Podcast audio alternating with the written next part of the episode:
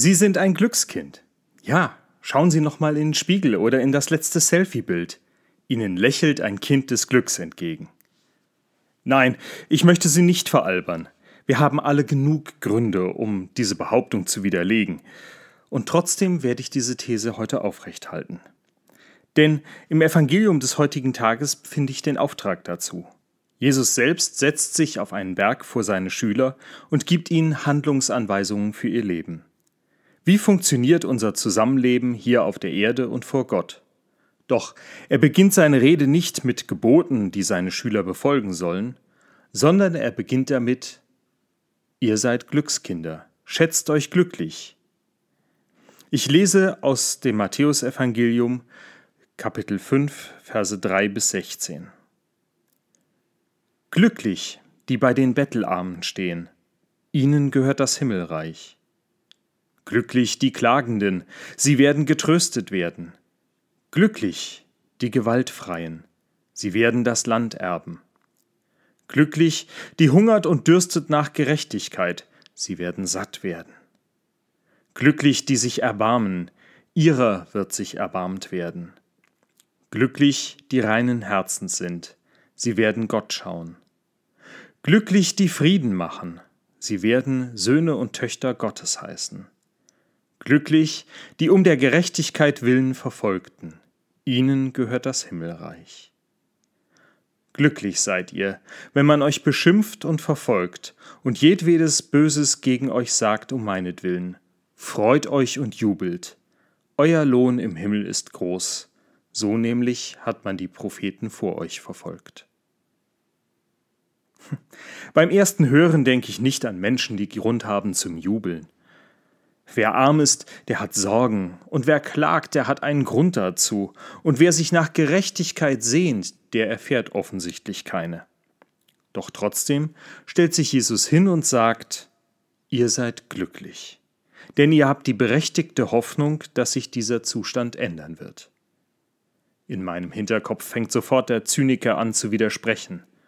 Vertröste die Menschen ruhig auf später. Die Zeit heilt alle Wunden. Wie lange wird später denn dauern? Wie lange wird das noch dauern? Diese Frage kommt uns heute sehr bekannt vor. Am Montag wird zum zweiten Mal in diesem Jahr das öffentliche Leben stark eingeschränkt. Und nach dem ersten Schock im Frühjahr und der geschlossenen Kirche rund um Ostern hatten wir alle in den Sommermonaten die Hoffnung, mit ein paar Regeln, leichte Maßnahmen, an die wir uns alle halten können, bekommen wir das Virus in den Griff und können relativ gut weiterleben. Glücklich seid ihr, die ihr zu Hause bleibt. Ihr sollt eure Freiheit wiedergewinnen. Das Versprechen haben wir im Frühjahr gehört, und jetzt gilt es wieder für den November. Und sollte es sich erfüllen, dann haben wir Weihnachten.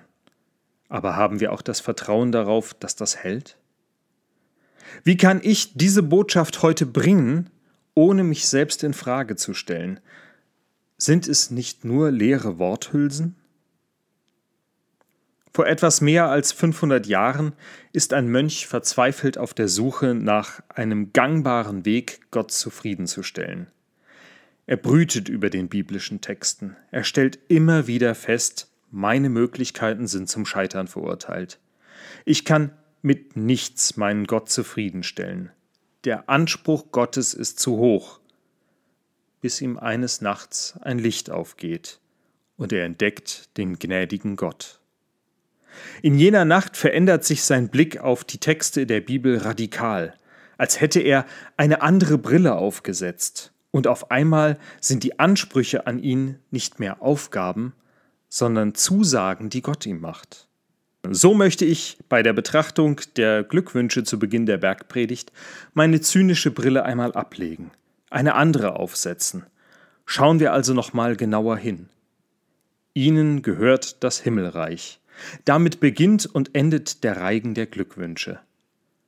Da muss nichts mehr für getan werden, denn Gott teilt sein Himmelreich jetzt schon mit uns.